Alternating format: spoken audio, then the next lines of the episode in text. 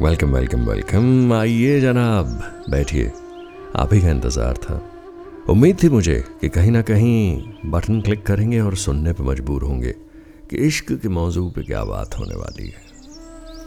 ज़रूरी है, बहुत लाजमी है आज इश्क की बात करना। मेरी महफिल में आज का मौजू इश्क है, हमेशा ही इश्क रहता है और आजकल कुछ ज़्यादा। सर चढ़ के बोल रहा है, क्योंकि हमारे आसपास जो इस पैंडमिक का माहौल है कोविड 19 ने हमें सबको ये सिखा दिया है कि एक धागा कहीं दुनिया के एक सिरे में खिंचता है तो उसका असर दूसरे सिरे में होता है। एक सेंस ऑफ़ कनेक्टेडनेस एक दूसरे के साथ बंधे होने का एहसास हमें जिस तरह इस पैंडमिक ने कराया है, शायद ज़िंदगी में किसी और चीज़ ने आज से पहले इतिहास में नहीं कराया।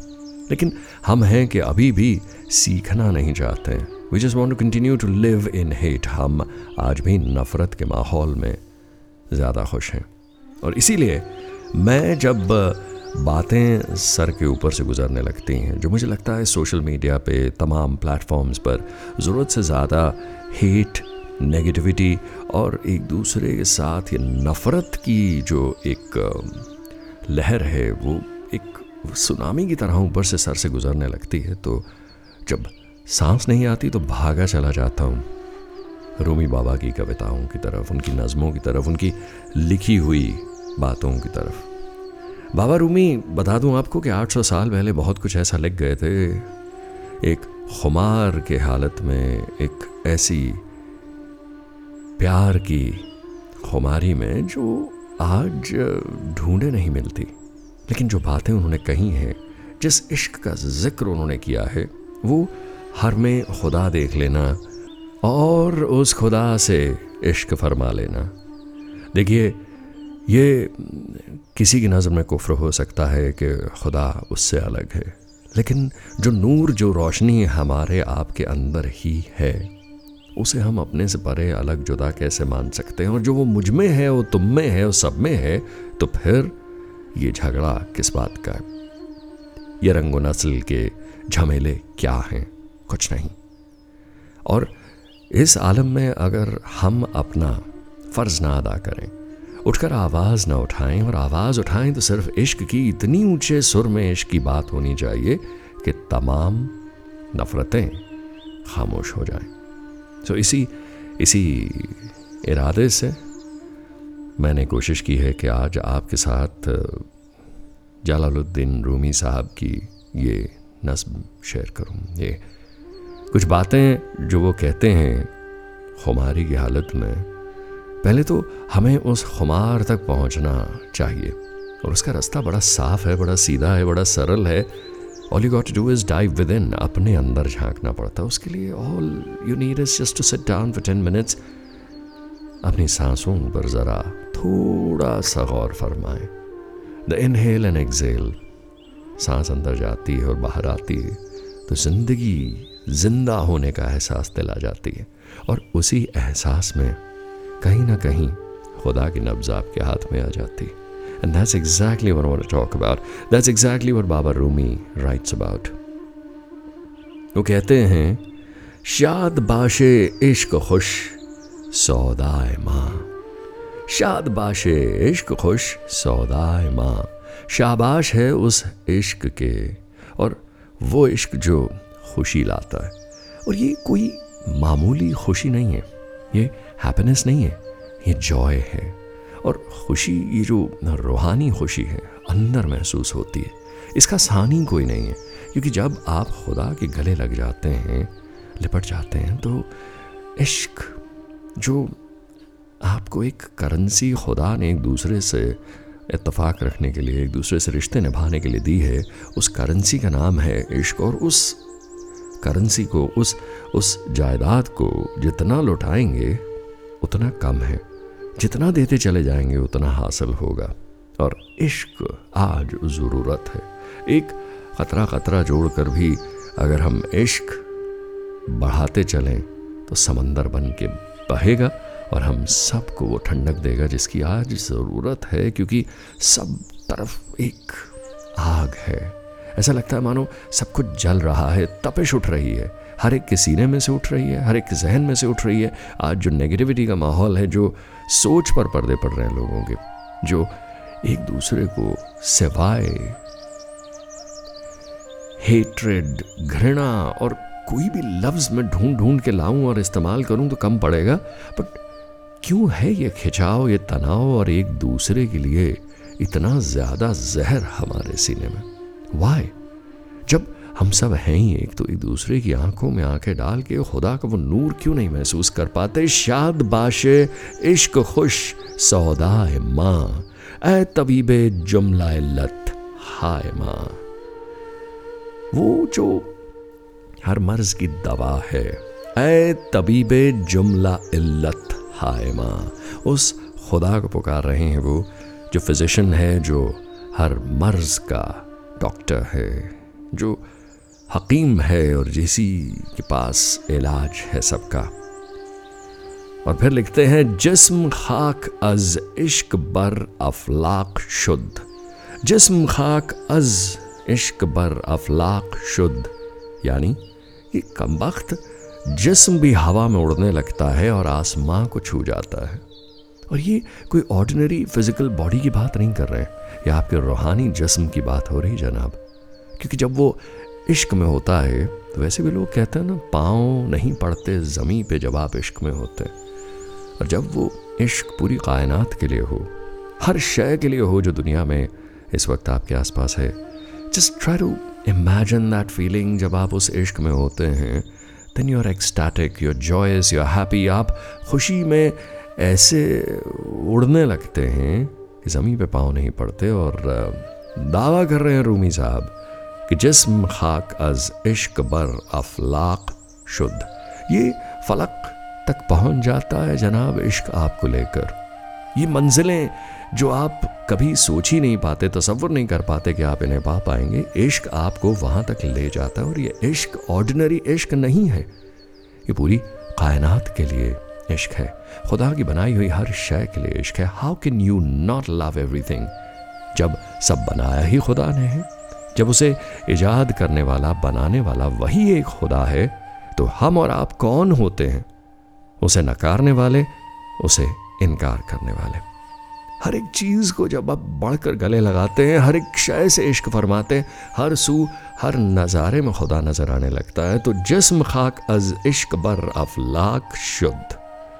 कोह दर रक्स, अहमदो चालाक शुद्ध। यानी दूर दूर तक जहाँ तक नज़र जाती है, पर्वत, पहाड़ द माउंटेन्स वो तक नाचने लगते हैं झूम के। क्योंकि रूमी बाबा अक्सर आप सिंबॉलिकली इमेजरी भी देखेंगे he used to love whirling और वो जो वर्लिंग एक मेडिटेशन है, अपने ही गिर्द, अपने यानी अपने सेंटर के गिर्द घूम घूम कर उस खुदा को याद करना। ये जो अपने गिर्द घूमना है, ये खुदा की इबादत है। और इस यूनिक इबादत में जब आप घूमते हैं ना तो सर नहीं चकराता है। कम वक्त आपके साथ पूरी कायनात झूमने लगती है। पहाड़ नाच उठते हैं, पर्वत सब शय एक खुमार में आ जाती। और अक्ल आमद दीनो दुनिया शुद्ध, खराब। इंटेलेक्ट की बात कर रहे हैं रूमी बाबा। कहते हैं, रैशनैलिटी, इंटेलेक्ट और जब आप अक्ल में खुदा को कैद करने की, समझने की कोशिश करते हैं। अक्ल, आमद, दीन दुनिया, शुद्ध, खराब, दोनों दुनिया। दीन, धर्म और ये दुनिया। ये दुनिया, वो दुनिया, यानी कि आपके ज़मीनों, आफ्ताब, आकाश, जन्नत, सब खराब हो जाते हैं। एंड अक्ल में उसे समझने की, उसे समेटने की कोशिश ना करें। ये रूह का मामला है। यहाँ दिलो रूह का काम है। अक्ल और इंटेलेक्ट की इतनी कैपेबिलिटी नहीं है। वैसे भी ये जो आपका दिमाग है, ये आपका गुलाम है। इसे काम करवाया कीजिए, रोज़मर्रा के काम। लेकिन खुदा का जहाँ ज़िक्र है जहाँ उसकी बात हो रही है, उसकी इबादत हो रही है उससे इश्क का इजहार हो रहा है, एहसास बयां किया जा रहा है, वहाँ पर ऑल यू नीड इज़ सिर्फ़ जो बात होनी चाहिए, वो इश्क की होनी चाहिए और वहाँ दिल का काम है, वहाँ सब्र का काम है, वहाँ फेथ का काम है बिलीफ का काम है, वहाँ आपकी अपने अंतरात्मा की आवाज़ का काम अक्ल आमद दीनो दुनिया शुद्ध खराब। लेकिन इश्क आमद दर्द आलम कामयाब। इश्क आमद दर्द आलम कामयाब। दर पर इश्क आएगा और इश्क की आमद होगी जनाब तो दो आलम कामयाब हैं। यहाँ की ज़िंदगी भी कामयाब है और जन्नत तो आपको नसीब साथ ही साथ होगी बिकॉज़ जब आप इश्क में सारी कायनात से इश्क कर बैठते हैं तो जन्नत तो यहीं उतार ली। So heaven and hell all inside हमारे अंदर हैं। और अब आप कहेंगे कि यू नो इतनी बड़ी तुमने ये नज़म पढ़ डाली बट प्रैक्टिकलिटी क्या है? एप्लीकेशन क्या? है एप्लीकेशन बहुत सीधी है, सरल है सिंपल है। कोविड नाइन्टीन का वक्त है। ऐसा लगता है कि कमी का दौर चल रहा है। नौकरियाँ कम होती जाएँगी अपॉर्चुनिटीज़ कम होती जाएँगी। इकोनॉमिक स्लो डाउन नज़र आ रहा है। सब कुछ ऐसे महसूस होने लगा है, मानो जैसे ख़त्म होने की कागार पे है। एक स्केसिटी का माहौल, एक तंगी का माहौल, एक भुखमरी की सदा सी आती महसूस होती। मुश्किल लगता है आने वाला वक्त, कैसे हालात हैंडल होंगे। लेकिन वो खुदा, जो इस दीनों दुनिया को ईजाद किए अपनी कायनात में खुद ही अपने आप को महसूस कर रहा है और एक्सपीरियंस कर रहा है। अगर उसने ये सब बनाया है तो उसने ये मंसूबा भी तैयार किया होगा कि किस तरह हमें इससे पार निकालना है। And I am not talking about blind faith I am talking about the beauty of assuming that इतना है कि कम नहीं पड़ने वाला।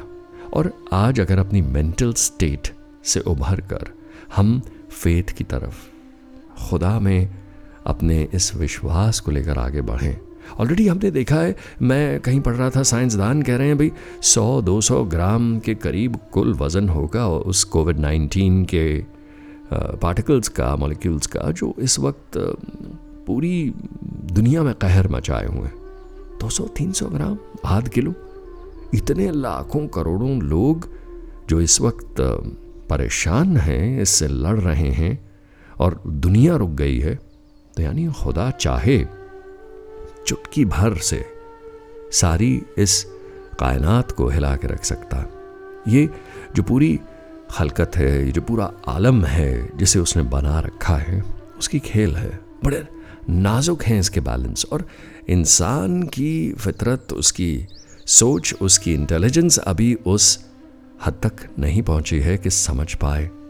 कि वो उस कायनात को कैसे चला रहा है और उसका मंसूबा, इरादा क्या है। उसका इरादा जानना है तो खुद अपने अंदर झांकिए और जो इरादा आप करेंगे वो उसका इरादा होगा और वही इरादा बाहर आकर सच में तब्दील होता। जो हम पर ये महामारी आई है, प्रॉब्लम आई है, ये भी हमारी बुलाई हुई है। हम अपनी सोच, अपना नज़रिया अपने दिलों के गुबार को, अपनी इस हेट्रिड को, अपनी इस नफ़रत को कम करेंगे, इसकी जगह इश्क को जन्म देंगे और इश्क में, इश्क के आलम में आगे बढ़ेंगे।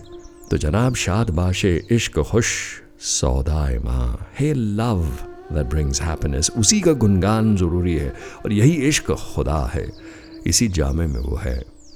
इसी जज्बे में वो है। छोटे छोटे इनविजिबल धागे हैं जो मुझे आपसे, आपको सबसे बांधते हैं। हम जो अपनी तमाम गई पुश्तें और आने वाली पुश्तें अपने में समेटे हुए चल रहे हैं, सब दास्तानें हम ही में हैं, हम ही से हो रही हैं। और at the end of the day अगर हम इस बात को समझ लें कि जनाब, इश्क आमद, दर्द आलम, कामयाब, दोनों आलम कामयाब हो जाएँगे जब इश्क से सारे मसले हल करने की कोशिश करेंगे। सो so, इस दुआ के साथ कि कहीं ना कहीं इश्क चोट कर रहा है दस्तक दे रहा है। खुदा आपके अंदर से आपको सही गलत का फ़र्क समझा रहा है। और ये जो कलेक्टिव कॉन्शियसनेस है हम सबकी मिली जुली सोच है जाने कब इस पर इसका असर होगा। और दुआएँ मांगते चलें, हम लोग कोशिश करते रहें, यही हमारा फ़र्ज़ है। सो जनाब शादबाश इश्क खुश, सौदाए माँ ए तबीब जुमला हाय माँ, जस्म खाक अज, इश्क बर रफलाक शुद्ध। वही इश्क है जो जहाँ चाहे वहाँ ले जा सकता है, जो पल में पलक झपकते चाहे, सारे दुख तकलीफ़ हर सकता है, क्योंकि वो इश्क खुदा का नूर है। वही इश्क खुदा है। कब समझेंगे, कब जागेंगे? मैं फिर से लौट आऊँगा। रूमी बाबा, हाफिज, किसी और पीर पैगंबर की बात लेकर। लेकिन आप ज़रा गौर से सोचिएगा ज़रूर।